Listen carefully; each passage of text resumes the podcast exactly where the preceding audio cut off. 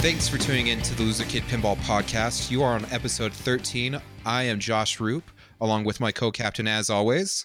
Scott Larson. And we're bringing you the latest and greatest news, which is actually very much picked up lately. So, where should we start, Scott? Uh, I think we should start off with San Diego, although I wish I could go to San Diego Comic Con. Um, it doesn't seem to be happening this year. And uh, it seems that Stern is making a big push at Comic Con, which I think is a great move for them. I totally agree. It's awesome that they are getting a lot of the material out there that would be Comic Con worthy too. Last year wasn't Deadpool out before Comic Con last year, and they had it there. Yeah, I think that they were certainly pushing it, and it, it resonates very well with the Comic Con crowd theme. Like you know, just their their characters and their cosplays and everything. I think it works really well for them, and uh, if Stern is going to, well, any pinball company really is trying to branch out.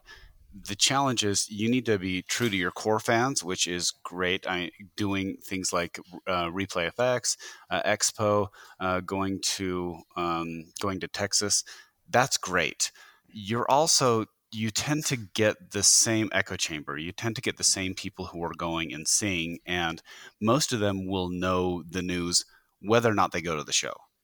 Uh, yep. If you go to a, a show that it, I, the San Diego Comic Con is huge. I've never been.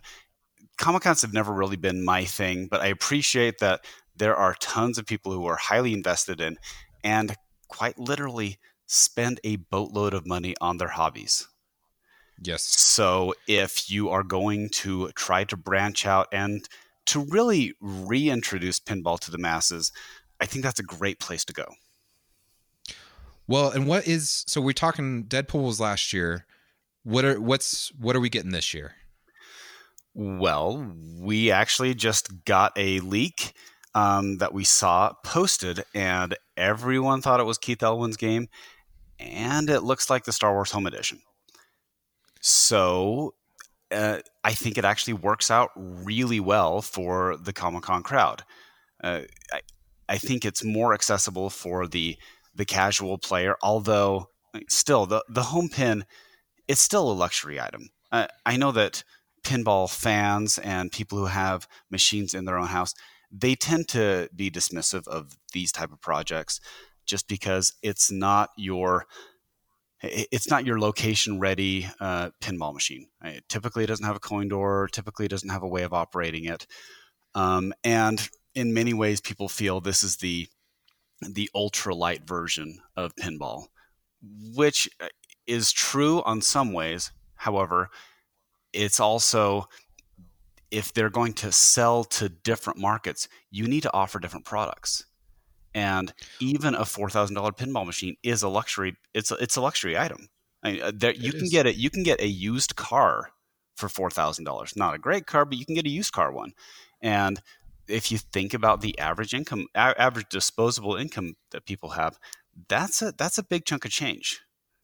So when Salt Lake was allowed to call their comic book convention Comic Con, they were getting very big actors. They still are as FanX, but back when it was Comic Con, they got Chris Evans, aka Captain America, to come out, and it was two hundred bucks to meet him. You could meet him along with Anthony Mackie, aka the Falcon, or Hayley Atwell, which was Captain America's love interest from the first movie. She went on to get her own TV series. Um, but at 200 bucks, that's just to meet one person and get a picture. And you had tons of these people. You had uh, Ian Somerhalder from Vampire Diaries. I don't watch Vampire Diaries. It's not my cup of tea. My wife does. But it was still 70 bucks to meet the dude. You can't tell me these people aren't going to Comic Cons and not dropping five 500 to a thousand dollars easily just meeting people. I think these people that go to these Comic Cons are a little, they got a little cash in their pocket. If they walk up to a Star Wars pinball machine, it's a little more accessible, this home pin, than, or not home pin, sorry, this home edition. We don't want to confuse it with Thunderbirds. but I think it's right. more accessible than, than, say, Deadpool. That's at 5,800 compared to the 4,000. That's just my take on it. I mean, there's people walking around with tons of money at those things. Yeah, and and really, Um, my uh, my cousin, uh, my, my, sister went to my cousin's house, and they have a really really nice house with all the toys and bells and whistles. I, I didn't go, but she came back and she said they have a pinball machine, and I said, "Oh, wh- which one is it?" And she said, "It's Ghostbusters," and I thought. I totally understand why they bought a Ghostbusters. The Ghostbusters is is beautiful.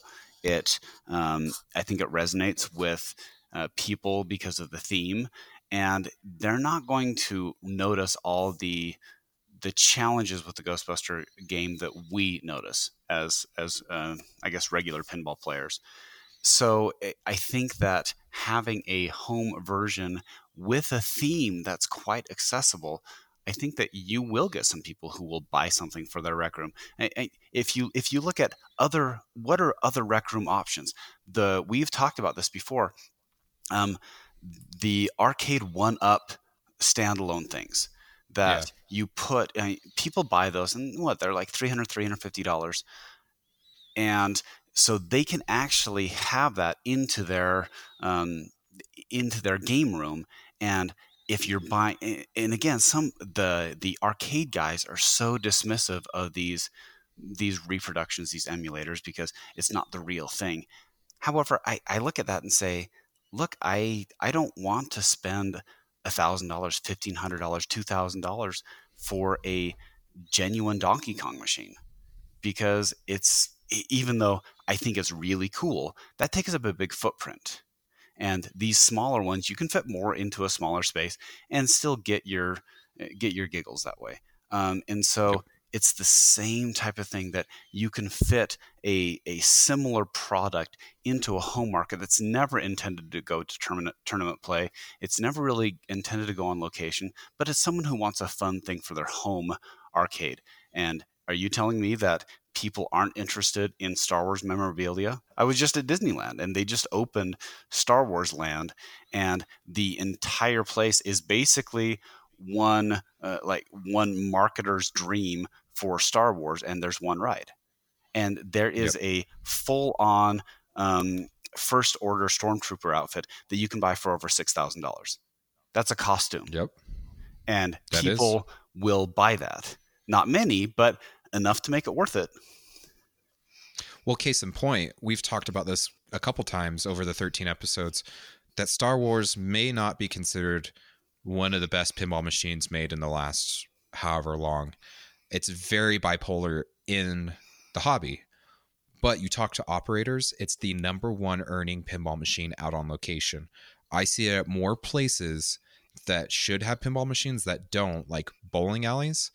We went to a bowling alley there in Orem a month or two ago, and there was a there was a Star Wars pinball machine in there, and two buildings down at the Nickelcade, there was a Star Wars machine in there. And you know what I'm saying? Like it seems like almost if you're operating, you have a Star Wars on location because they rake in so much money. So these people that are on the fence of buying a pinball machine, you drop two grand off the price, it suddenly becomes more appealing. And a lot of these people are trying just to get one in their home, aren't looking at well, what's the rules, what's the uh, code, what's the you know what I'm saying. I mean, this thing we're looking at the pictures. It's a pretty much the exact replica of the Spider-Man slash Supreme layout. I mean, the inserts are in the same places. To it's to a T. It's a home edition based off those other two games, and so it's going to shoot fun. It's going to be a fun playing game, but if you base off the other two games, so I I just don't see why this is a big deal. Maybe to us collectors it is, but we're going to see Jurassic Park or Jurassic World whatever the Keith Elwin rumored game is, we're gonna see it in two. I, I thought it was Golden Girls too. Golden Girls. We've talked. We've talked Golden Girls. We've talked Hello Kitty.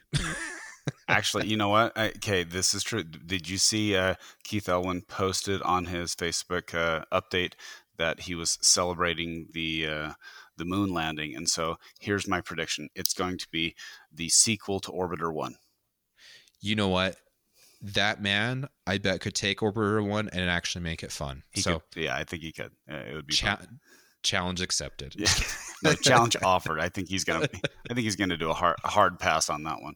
Okay, um, we'll, we'll offer that up and let's yeah. see what he says. yeah.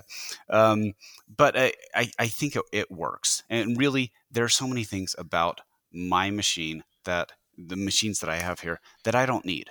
I mean, I don't need a coin door. I, I there's yeah. there's so many things about it that I it's they're luxury items. I bought a topper for a few hundred bucks because I thought it looked cool. It has nothing to do with the play the playability of the game. Um, and so if there's just ways that you can get it out into the public, it's going to be better in the long run. So uh, it's uh, I think that for most pinball um, aficionados, this is not your game. But I think this is an attempt to get a bigger footprint into the masses. And I think it's a great it's a great license. I mean, Star Wars always sells. Yep. Well, and here's the other thing too. So I've been doing some research. We've known for a couple days that the uh, Star Wars Home Editions come out, been coming out.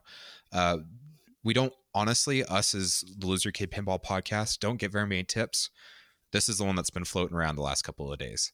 So I've done been doing yeah, yeah. We, we're not we're not exclusive. this no. uh, this kind of started leaking very easily a couple days ago, and so we're like, oh, okay, well, all right. Yeah, and so I've been doing my research. I mean, okay, let's let's take Supreme out of the mix because Supreme is just an anomaly by itself. You know what I'm saying? Mm-hmm. So let's take Supreme out. So the only other home edition that's based exactly off of this is Spider-Man Home Edition. Spider-Man Home well, Edition. There's also the Transformers. Transformers. I, oh, I didn't know that. So, mm-hmm. well, I was looking that up. You do have an Iron Man Home Edition, but it's called Iron Man Classic. Mm-hmm. But it's kind of based off of the Iron Man game. But anywho, so with Spider-Man Home Edition, um, they're hard to find. Like you look on Pinside, there's no historical data on sales. And when you do look for it, you have to look under the archives of like actual forum topics. Most of them have been selling anywhere from about thirty two hundred to thirty five hundred dollars. Yeah, I mean, that, for a fourth, that holds its value. Holds its value. Yep, that's for a four thousand dollar pinball machine. That isn't bad. You're losing more money when you buy the other games like Munsters. I I see those dropping down to forty five hundred dollars right now, just so people get rid of them. See, they're all going to be home use only. By definition, it's going to be home use only, and it's probably going to have very low plays, and so really, it's not going to be beat up too much. Exactly. So I I think this is a win for Stern. I, I think it's it's another product and another arrow in their quiver that they can actually get out there. Um, I think that, and even uh, even some of the top ranked players said actually shooting that thing is kind of fun. Like uh, Keith yeah. was talking about, he and Josh have a great time like chasing each other's scores on Supreme. And guess what? That is a, it's okay. So it's not as deep as a Keith Johnson rule set, but it's it doesn't matter. Is it you know is it kinetically pleasing? Do you like hitting the shot and seeing it move around? Is it uh, fire off the dopamine receptors in your brain? Uh, that's really what it matters. So, yep. Yeah. Here, here's my here's my guess. We're gonna see the first two weeks. We're gonna see people scream and yell. This sucks. This isn't our cup of tea. Yada yada yada. Mm-hmm. And then people are gonna start getting their hands on these things. They're gonna start getting their friend's gonna get one. Uh, someone they know is gonna get one. I I, I um, really don't think you're gonna you're gonna see too many pinball people get them. I I think real uh, like people who are invested in the hobby. I think that they do just kind of pass this one by. Uh, I think it is going to be game uh, geared more toward you know the Costco crowd or the uh, or the game room crowd. Um, I, I I would be surprised if any uh, if any serious collectors actually buy it. But I could be wrong on that. Eh, my attitude is if I have four thousand dollars or five thousand dollars, I'm probably going to try to go buy um, a used uh, a used routed game. Yeah, but, but my point being maybe, is maybe I'm wrong. I think they get out into the wild, and the people that start getting their hands on them, um, I think they're going to start saying that it's a fun shooting game. Mm-hmm. I think I don't know. I don't think it'll it'll be better than the Star Wars that came out, but it could be. I mean, with no. how bipolar, you don't you don't think yeah. so? There's just it's just I, I, I bipolar so. reviews. I, I think what it is. Well, it I think what the the challenge with the Star Wars is it's very nuanced. I mean, the rule set is completely complex.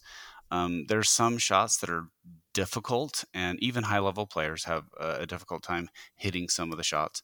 Um, it has certainly an interesting launch. However, this is I still view this as kind of a gateway pin. Um, this is a, a, first pin that people may buy and they say, "Hey, that's kind of fun. I wonder what else is out there." Um, yep. th- th- this game's not going to take any risks. It's going to be very straightforward, and it's it's fun, but on a, on a superficial level, it's a, it's a gateway pin. I agree. So let's let's release this bad boy and see what happens. Yeah.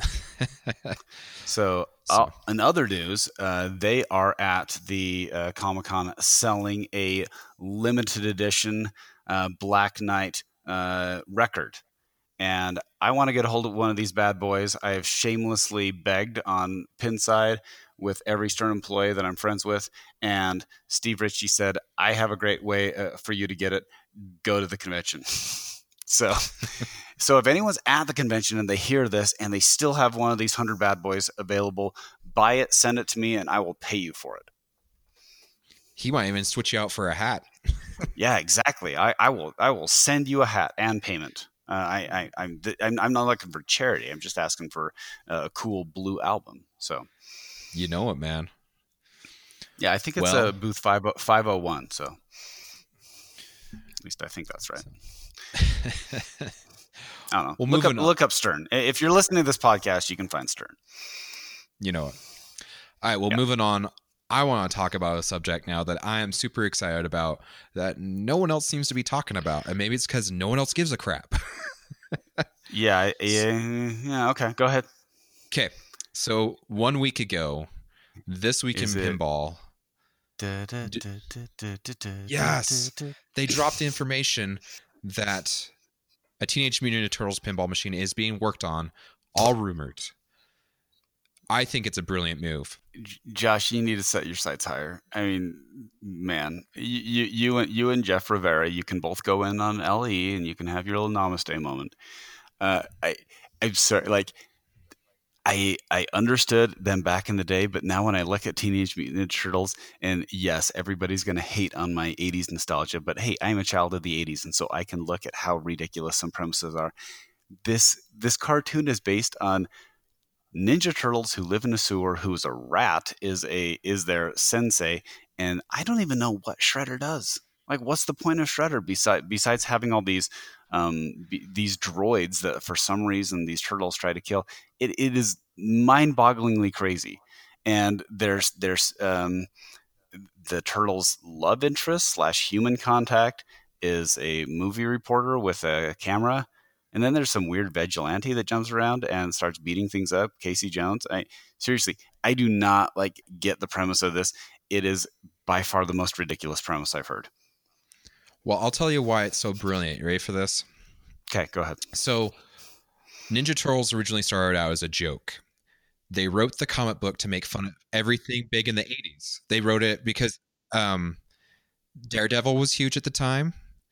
Uh, the actual ninja clan that they fight in Daredevil is called the Hand. Ninja Turtles, it's the foot.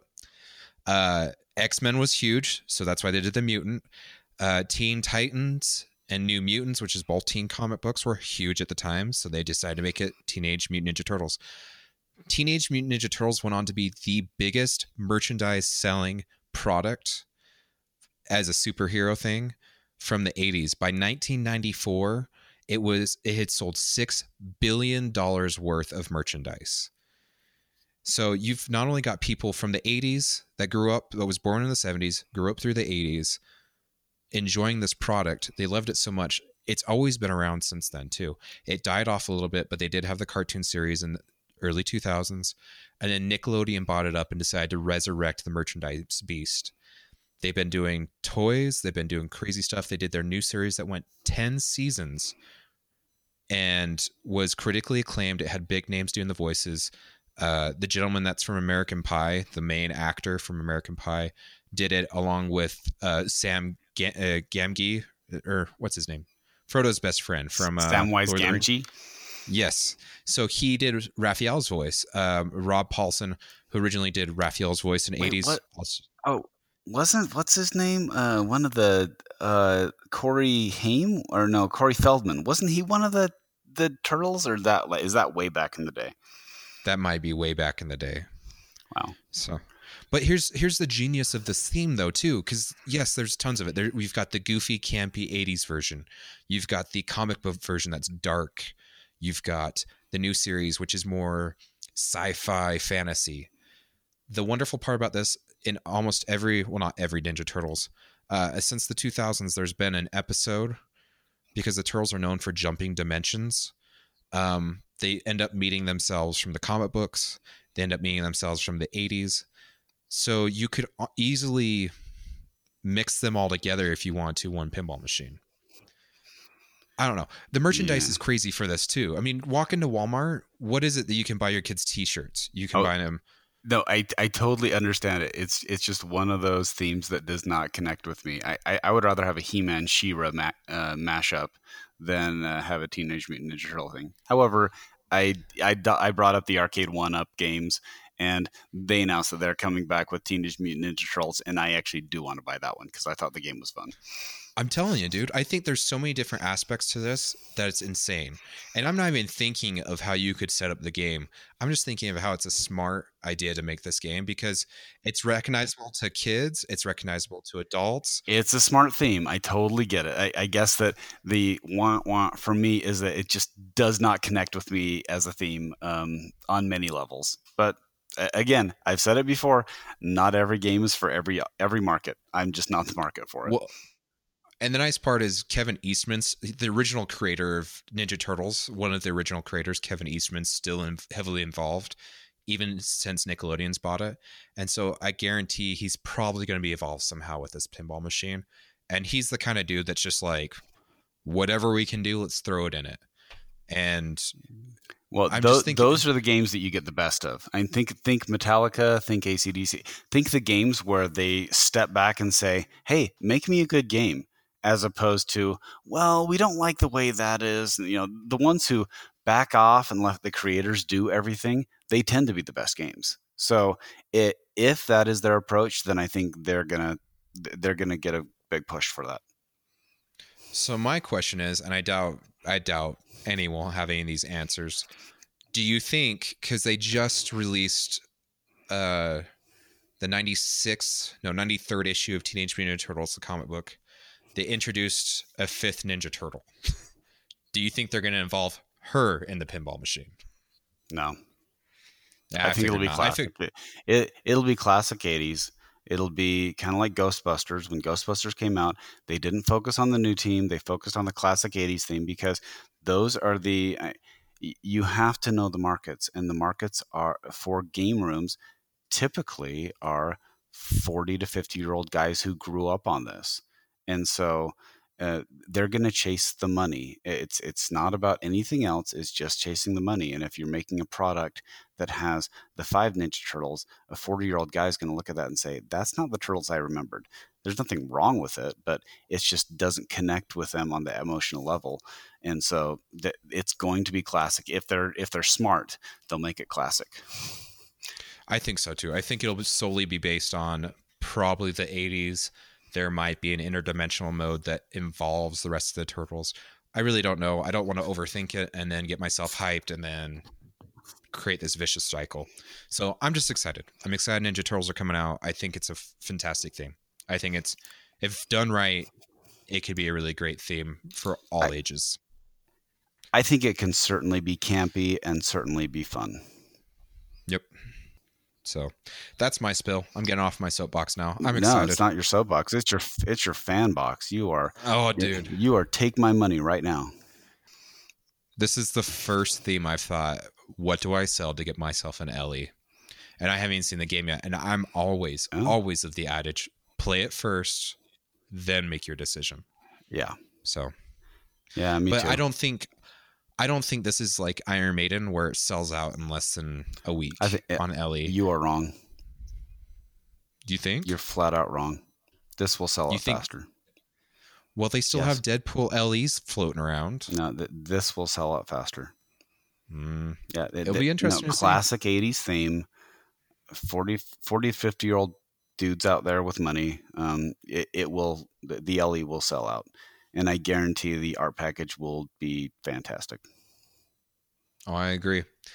I'm I'm intrigued to see. Like I said, I there's a lot of people I think they're in your camp that it's just not there. Like they don't mind playing it, but they it's not something that blows up their skirt. Sure, but it still yeah, it still connects uh, us to our childhood though. I mean, it's it yeah. in many ways, and I, I've said this before. I got into pinball to um, to find an escape, an escape that doesn't have to do with with politics. It doesn't have to do with um, it doesn't have to do with any sort of um, left or right or or um, economic or religious or anything like that. It's or just it's a, a era where people can get together and say, "Hey, you want to play a pinball game? Yeah, me too. Okay, let's go play." And it just kind of simplifies and it's an escape for me. Um, that's what people are looking for in themes. They're looking for an escape that to a simpler time, and if that simpler time happens to be, uh, you know, that 1985 to 1995 era when, yeah, although life was stressful, really, if you compare the stresses you had then, compare the stresses you have now, it's nothing.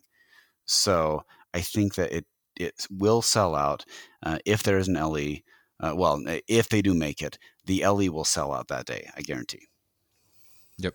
Well, we'll see. Um, I don't think we'll see it for a little bit though, because no, I, I don't think so. Got, the, the, Stern has too many things in the pipeline. What we got? We got Keith Elwin's next one. We've got Elvira for whoever's making that one. Well, I, Brian, we, we know we know who made that one. I mean, it was uh, Dennis Nordman uh, before he left Stern. So, uh, do you really think they've kept it the same? I mean, that's been how many years now? Three, four years? Yeah. Why wouldn't they? Mm, I just I don't know why it's taken so long. And maybe we'll get a story with it. Who knows? Or maybe we'll never know. I think I think it's just uh, it's something that they um, they always have uh, plans for releases, and they just have to find the right time. I think they had other games that they were uh, th- that were a better option and their their goal is to you know Steve, Steve Ritchie said it before. My job is to sell pinball machines. That's Stern's job. Stern's job is to make pinball machines and sell pinball machines. So they're going to go with the the current pinball machine that will sell the most, um, and given the right environment, uh, I think that uh, in an October release for uh, Elvira or around then, I think it, it works perfectly. And Dennis Nordman, you know, he did the other one, so it, it makes sense that you would certainly keep it as close to uh, everything he's done. Uh, so it's you know theme appropriate. You're not going to have John Borg design Black Knight, uh, Black Knight 3000 or Black Knight Swords of Rage. You're going to have Steve Ritchie do it. The other thing that intrigues me now that I'm sitting here thinking about it, so let's let's say Keith Elwin's comes out in two weeks or a week and a half, whenever. Uh, we have Elvira in the fall we have Brian Eddy's in the winter. Um, does that put Ninja Turtles in the spring? And if it does, that means they've only been working on it three months. And Keith Elwin said they usually do 13 to yeah. 14 months. So what are we at? Like a Whitewood stage here? Uh, so maybe. What, well, they. I, am just saying it's kind of early for it's kind of early for the rumor. It just well, and it it could it be that they're kinda, still just kind of kicking it around as possible themes. I I I'm uh, you know they've said that George Gomez brings out themes and they talk about them as designers and find out the themes that you know I'm sure Gary and Jody are involved in those and they figure out which themes they think will sell and then they f- try to match a theme with a team and if uh, yep. if all those things come together. I think I think Teenage Mutant Ninja Turtles is actually a great um, it's a great marketing strategy because I think that you will yes. have uh, the fans who are still the the rabid fans. I, I I guess it's just hard for me to look at it and say, yeah, that still connects with me because it doesn't. However, I'll still play it. It's still fun. Well, I think honestly, I think it's good from an operator standpoint sure. too. How many of these are going into arcades that are kids yeah. kid themes? So. Yeah, exactly.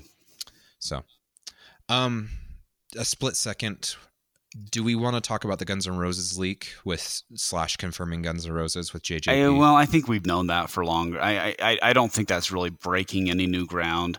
Um, that's been so long rumored uh, that in Slash has he has been a big uh, pinball fan and uh, this is obviously something that he enjoys. So, and I, I think it works. I, I, I'd be, I'm curious to see what JJP does with it. um, because it it, know, it it feels like something that Steve Ritchie should design. Really, uh, it seems yeah. like that that well, rock. The, I mean, it's that visceral, that high octane. But I'd be really curious. I mean, if it, if that's Eric's game, then I'd be really curious to see what he's going to come up with.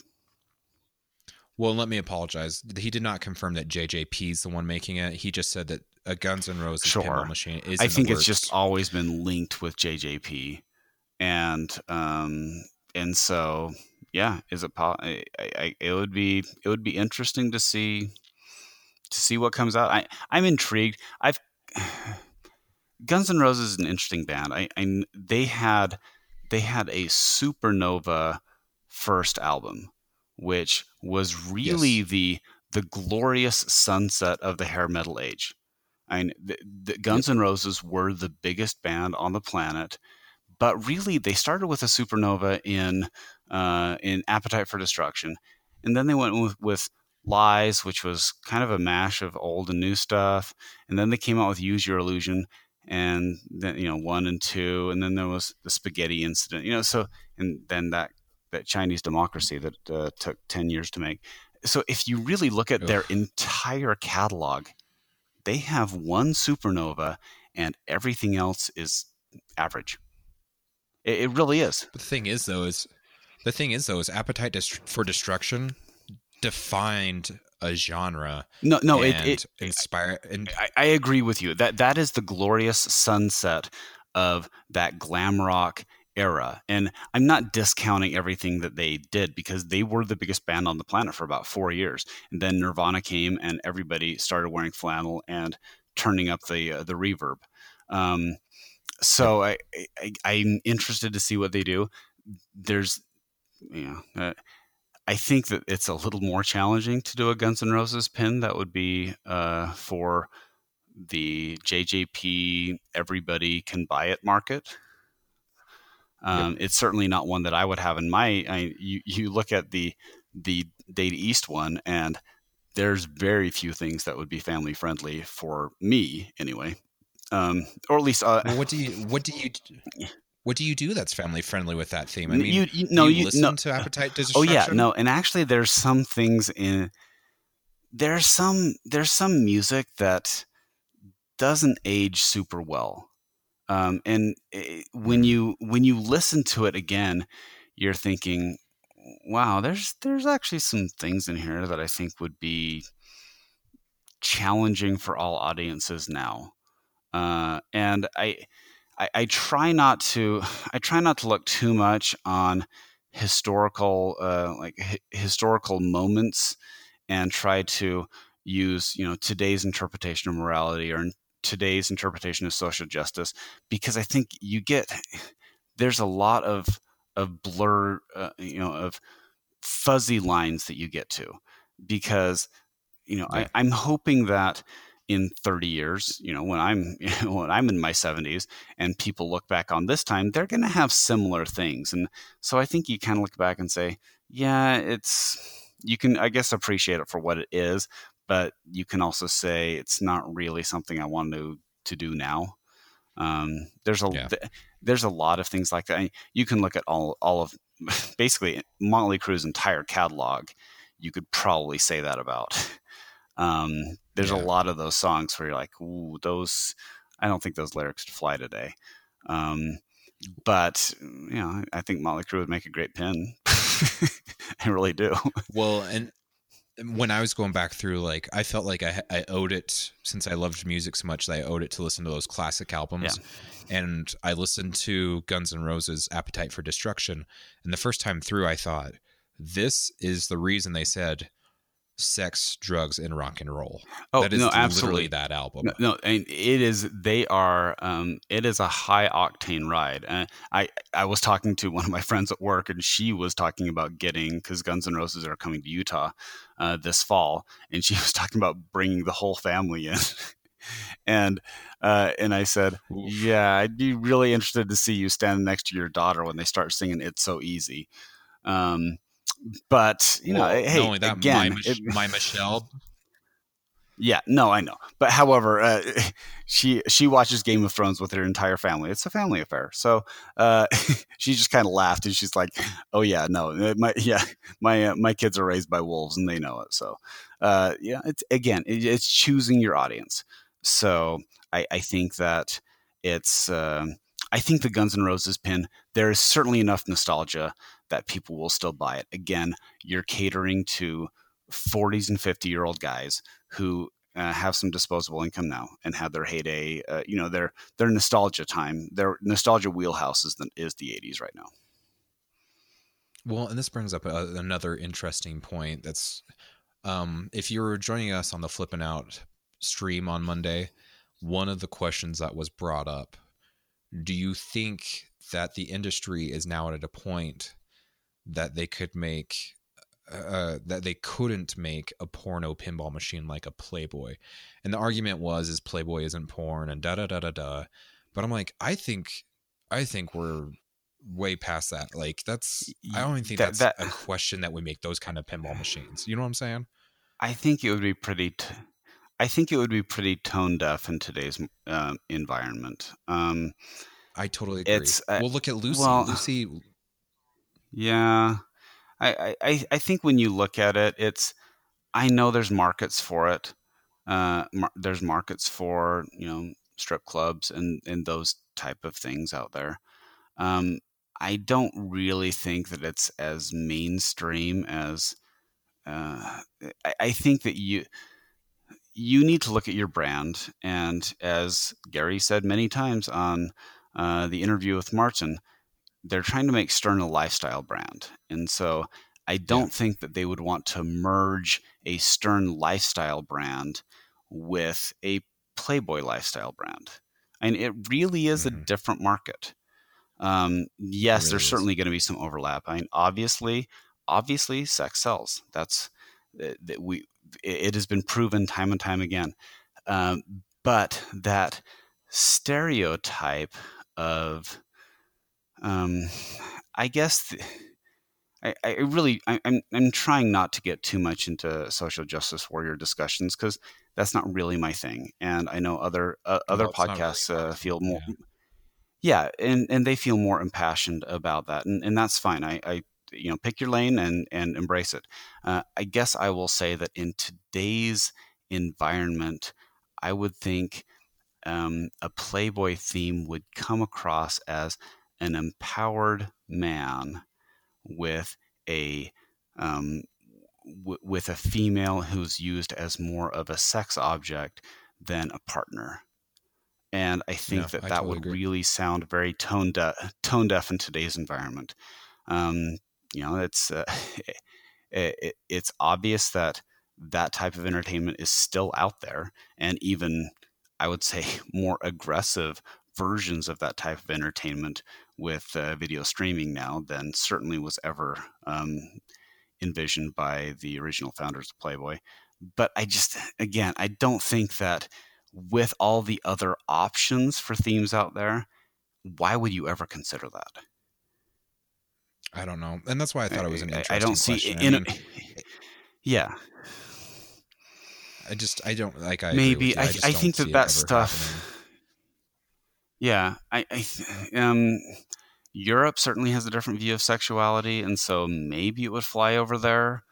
But I just I do not see that as being something that flies over here. Yeah. So, so it, it would it wouldn't be my. Let's thing. move on from. I, I guess I'll put it that way. Yeah. So let's move on from that subject now. yeah. Um, yeah, that took a few left turns in there. About some, uh, yeah, I know. Welcome to my brain. Yeah. It's a stream of consciousness. so, uh, so next on my notes, we've got Dutch Pinball and Yop's out. Uh, I hope his condition gets better. Um, but it sounds like Barry's going to go ahead and go on, press on. They lost the court case, um, but it sounds like he's still going to try to make it work with ARA. They're going to try to do something that would eliminate the the way that the court stuff went. Um, but he's asking 12.5 for the remaining 40 or ish, I don't know, Big Lebowski's. And my my understanding is these wouldn't go to the pre-order people, the one that backed it. It would go to people that want to pay the twelve five, so that that way they could build more Big Lebowski's to give to the pre-order people. That doesn't make any sense to me. Oh, see, it actually does make sense to me because they're broke. So they could yeah. either fold up shop or they can sell the machines, get some revenue, and then they can continue to simultaneously sell new machines and build the old machines. So they're basically building new revenue while clearing out old debt. Um, it really is the only way forward. I I'm doubtful that this will do anything. Um, I think that people have um, have felt so. The whole thing on this project has turned sour, and I think that even people who their dream themes, The Big Lebowski, uh, maybe. Uh, now, I will say that you know Joe on head to head. I mean, Joe's a top 50 player, and he said the game shoots fantastically. So, is it possible that people will still go all in and buy this because it is a well designed game? Maybe.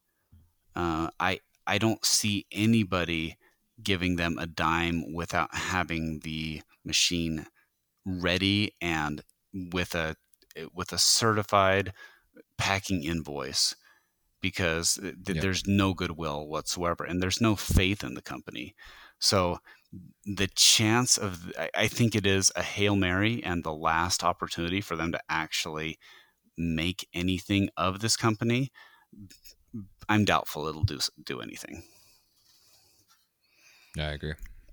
I, I just I don't think there's enough faith there from anyone in the community. Yeah, to put their money, especially that much money right now, into it. Yeah. So. The I think the the only way to resurrect a bad situation like that is really what um, what Deeproot's doing, in that I mean, John Popadiuk went through a similar flame war with just him not even making a game. I mean, at least Big Lebowski made a game, right? Um, yeah, um, yeah. With Magic Girl, he he didn't even get to a, a functional Whitewood. I mean, that's how bad it was.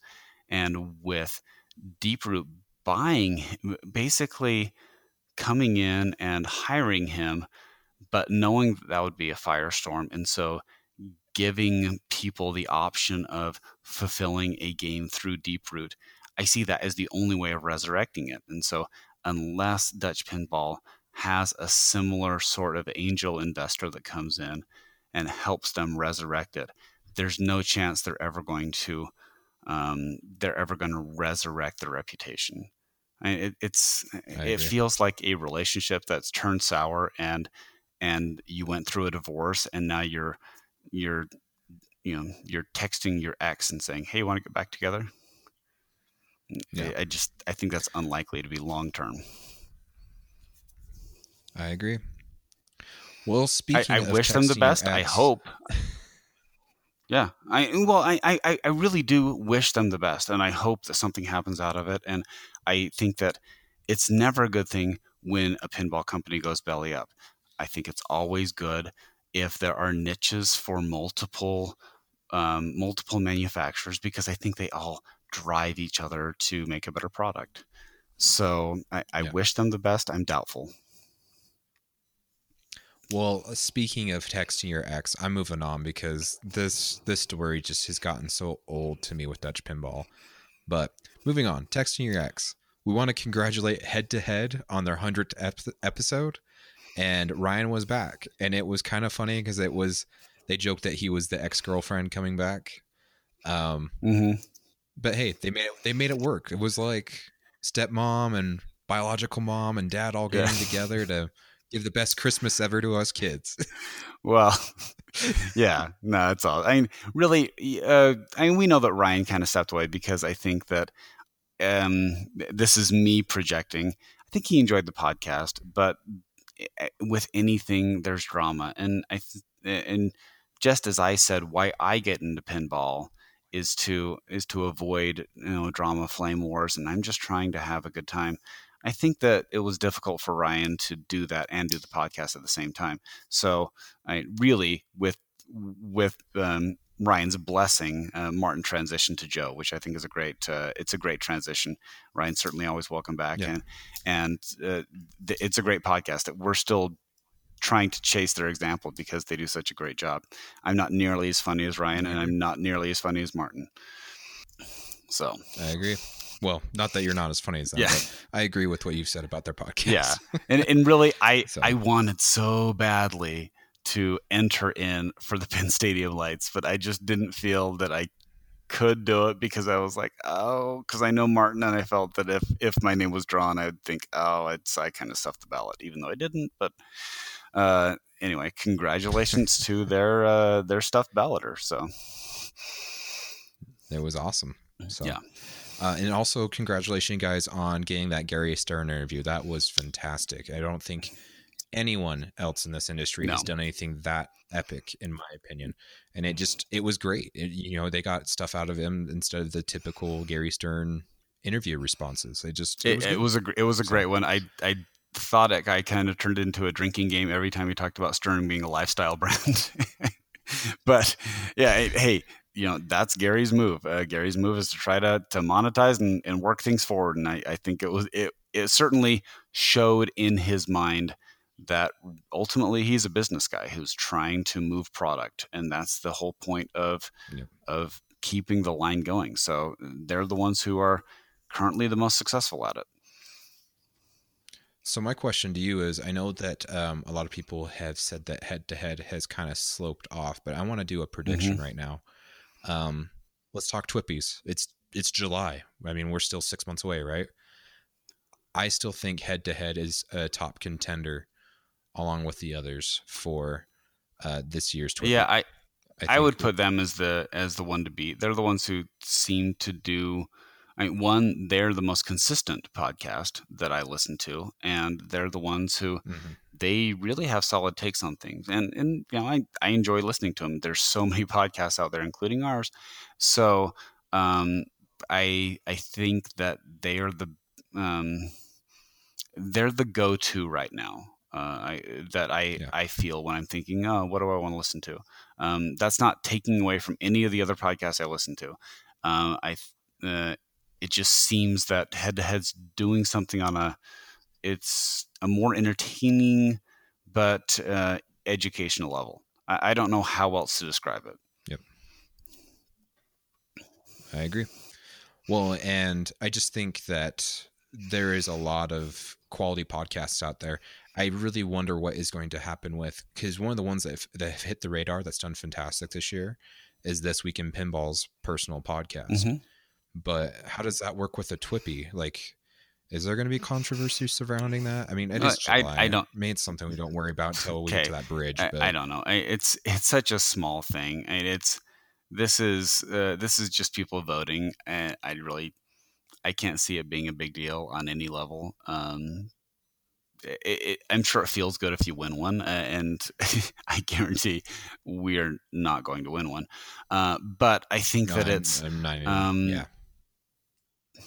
Yeah, um, but but you know what I mean. I, I, I don't. Is it is it possible? But man, if if you're complaining that a podcast that's getting zero revenue and zero money, other than maybe a hundred dollars Patreon, um, and, and, they stuff the ballot for uh, basically I don't want to say a fake award, but just a hey, a popularity contest. Uh, no, I, I don't see it being a big deal. Yeah. Oh, good point. So it's gonna be interesting. We'll see what happens. You know, words usually fly when we get to that time of the season, and we haven't been a part of those words. This, you know, we've only been going since January, no. so um, yeah, we'll see. It'll be interesting, as it always is. Yeah, I think so. so mm-hmm. But well, before we get going, um, we have got these sweet freaking hats, um, and I want to give away one. We do have them now in small slash medium or in large slash extra large. Uh, if you did see, Deadflip was wearing our hat, and it looked very snug and perfect on his head. He said it, it fits great, and he he loves it. Um, we also sent one off to Steve Ritchie and to Keith Elwin, and they're both loving theirs as well. We've got theirs. emails back saying they were awesome. Um, but anywho, enough about that. Let's let's give one of these bad boys away. So I was talking to Scott before the podcast of how we're going to do this. Um, anyone that has liked our page or does like our page in the next two weeks will be automatically entered in to the contest. Um, we will only mail these to uh, the 48 states. I don't know what it is to ship it to. We'll look at Alaska and Hawaii. I don't know. Um, we'll, we'll, we'll check out shipping rates. If, it, if it costs more than 20 bucks, yeah, if it costs more than 20 bucks, sorry, you're not getting a hat.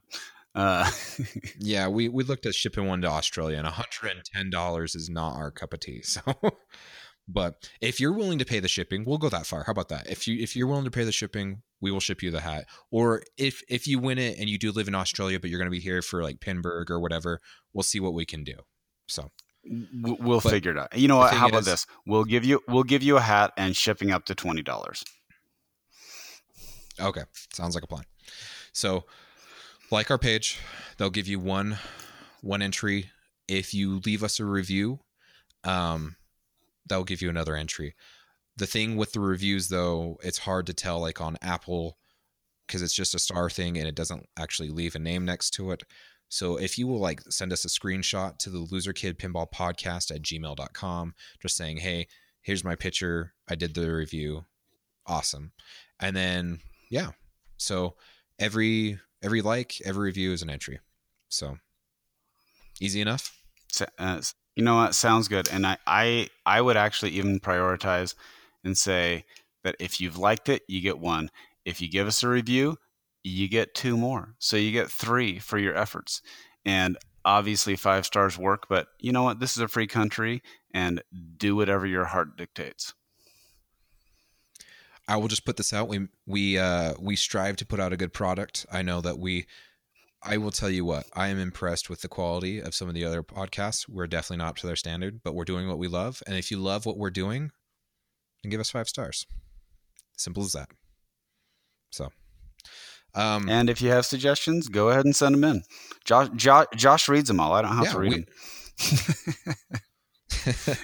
we, them. and uh, we're happy to hear your your comments, questions, concerns, compliments, constructive criticism, whatever it is. Um, suggestions. We've had a couple people right Yeah. And so um I just want to give a quick shout out to Special When Lit. They did their one year anniversary episode just a couple episodes back. Uh, fantastic first season. They're calling it season one, and now they're on season two.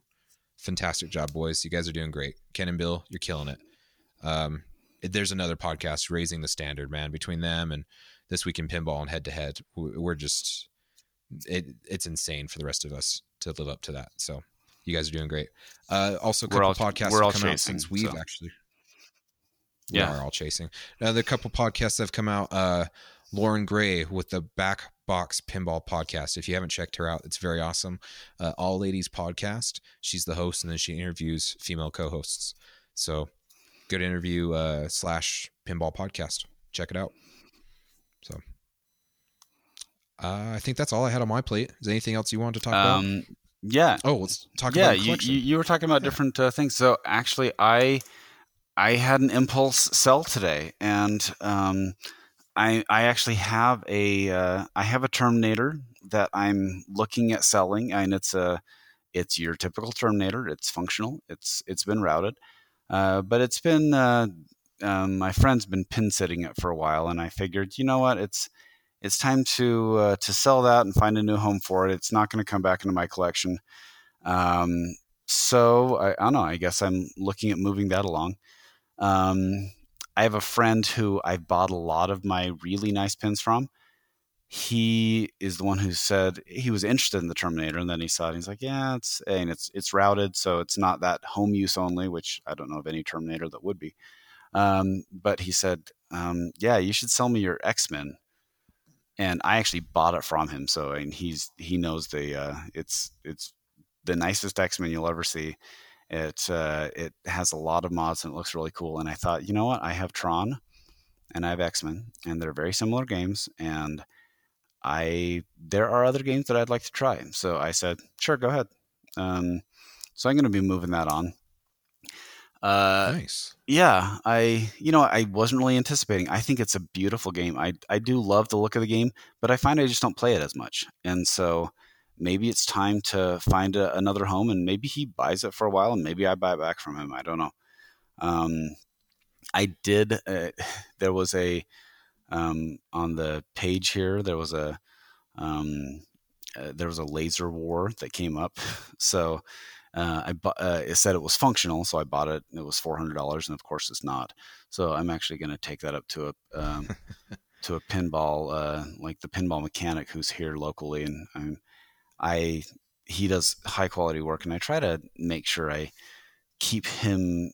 Um, I don't really have time to work on a lot of these big issues. I can do small issues, um, but having him, uh, you know, taking it up to him and say, "Hey, go over it, figure it out, and and so that laser war, which is it's really a fantastically bad art package um, from the late 70s. Yes, it really is. It's and it's it's a lady with really fierce uh, eye uh, shadow, um, and uh, so I'll be doing that. And there's a genie that uh, Jeff Rivera has moved on, and so that will spend some time here. So uh, I I don't really mix up my collection that much, so I was a little surprised that I'm selling two games and getting two cheaper ones that just at least to try for a while and probably move those on too. Uh, I feel that I've had my collection long enough that um, I feel that I'm okay to uh, to pin around a little bit to buy and sell games. I was always surprised that people were able to buy and sell games, and I I think I've reached that point where I said, you know what, it's you don't have to buy something and have it forever. It just doesn't. Uh, it, my attitude is, if you have that Grail pin, it's still out there. It's not like it's it's unobtainable. You will eventually find someone who has it in their home collection and says, "Yeah, um, okay, it's time to move that on," and then you'll be able to pick it up. So yeah, that's that's finding a new home. And I actually have a really nice Twilight Zone that's been in my garage, sadly, for a year, and so that will make it make its way downstairs. I know it's pathetic, right? So, no, nah, it's not too bad, man. Yeah. Actually, that reminds me. I should probably. I've got a pinball machine that's been in my garage for five years. Yeah, well, so, that is your. Uh, yeah, uh, yeah. Actually, that yeah. reminds me. I should probably go and change the batteries on it. so, um, yeah. So, uh, what about you? Uh, my collection's pretty much stayed the same. I'm trying. The problem is, is it's the hot time of the season, so I'm working like crazy amounts of yeah. overtime right now. Um, so I've barely even got to turn on my pinball machines. But I had an offer. Someone knew that I've been looking for Wizard of Oz for forever now, and I, it just it kills me because right now I I just can't. Um, if it was any other time in my life, we're we're selling my home, we're building a new home, we've bought land. I mean, we're just we're trying to figure out where to store the four I have. And it's like, where the, how the crap are we going to store that one on top of all of it? And so it's just, what do you do? And so, um, yeah. you know, here, here's my, here's my take. And I told you before you mentioned it and I said, well, let me give you my take on the, on the podcast. My take is that pin's going to be out there. Um, not really the best use of your money right now. So I, I would move on, and you could even consider selling uh, one or two of your games uh, if you need the money. Um, there, uh, if you remember uh, Don uh, from you know Don and Jeff with the original Pinball podcast, he had a Wizard of Oz, and he finally sold it so he can do some landscaping. So I think that you're probably going to be in that same boat where building a house is way more expensive than you think. Um, well, and here's here's the other big thing too, and don't tell my wife I told you guys this. She's not pregnant. I am again. deathly afraid to get this thing in my collection. No, no, no. Okay. I'm deathly afraid to get this in my collection, and then it never is allowed oh. to leave. Like, don't get me wrong. I enjoy Wizard of Oz. It's a fantastic game. It's pretty fun. But I get in moods sometimes. I'm like, I'm done with it. I'm ready to move on. I don't think I'll be allowed to move on from this one. So yeah, that's kind of your wife's grail pin. right now, so I would hold off a little bit on that. Yeah, I I have uh, my wife has a well. There's three of my pins that she that she said you can't sell. Um, one's Wizard of Oz. One is um, Attack from Mars. Oh, actually, I guess there's four: uh, Attack from Mars, Wizard of Oz, Medieval Madness, and Stern Pirates of the Caribbean.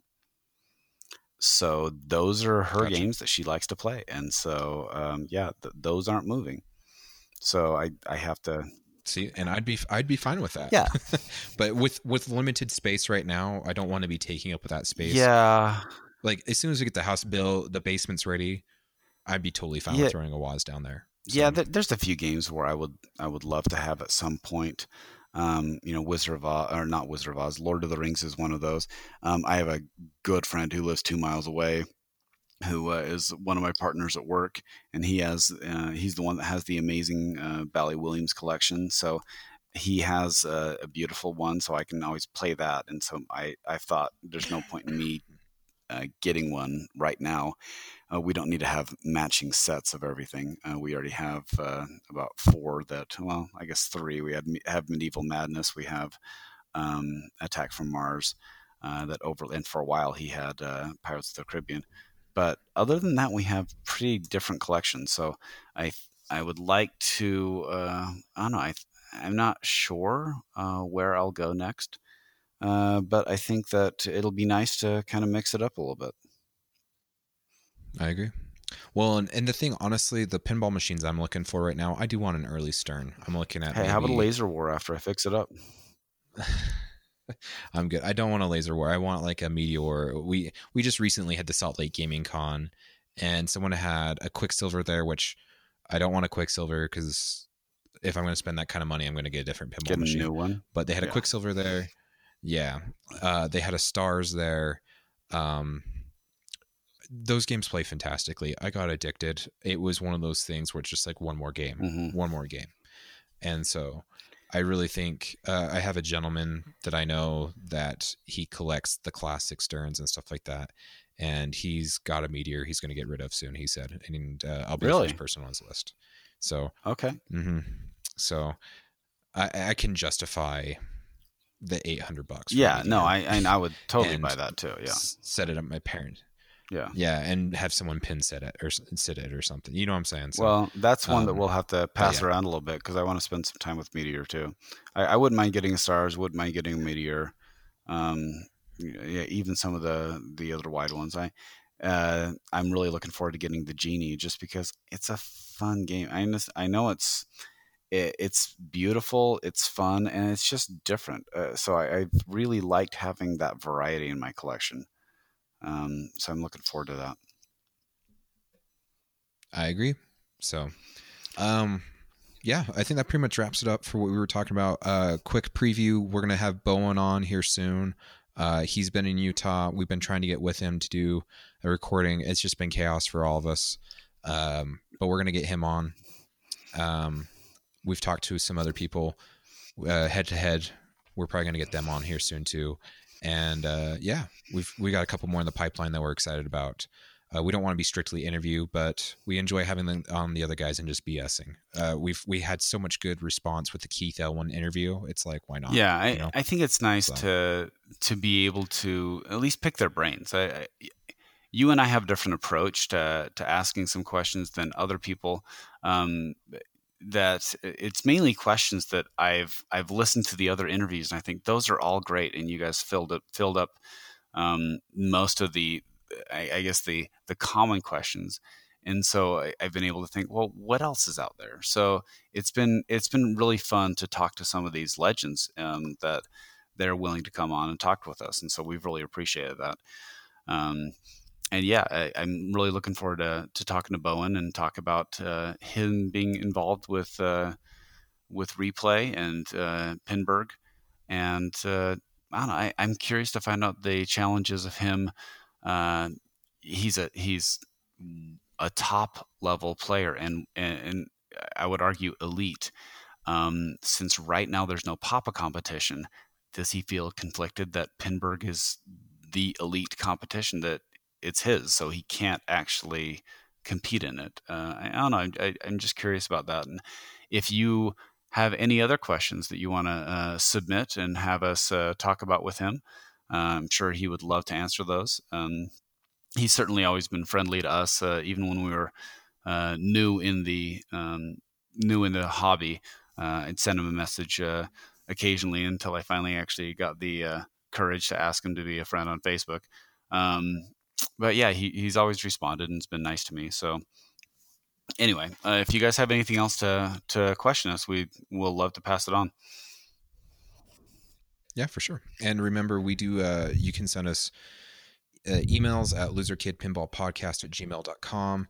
Um, honestly, one of the quickest ways to get our responses through Facebook. We do now have an Instagram. I don't know what we're going to post, but it seems like more people are following us on Instagram than we are on Facebook. So, yeah, whatever works. Um, and, and you don't um, you don't really have to you don't also don't have to win a uh, if uh, you don't have to win a hat. If you want one, we actually bought some extras and we will sell them. Uh, we're basically just selling them for price. So if you want them, we'd love to uh, sell them and send them out to you. So I, th- I think they're actually great looking hats. Yep. I, I, and Josh did a great job of choosing the high quality oh, hats. I, I, I never like the ones that um, when I saw Stern's hat, the original one, I thought ah, I'm, I'm not really that interested in it because it looked kind of like a a cheaper trucker hat, and then I just spontaneously bought one at uh, the Denver uh, show, and I love it. It's a great hat, and Josh picked out one that was similar quality, so I, I really like wearing it. So.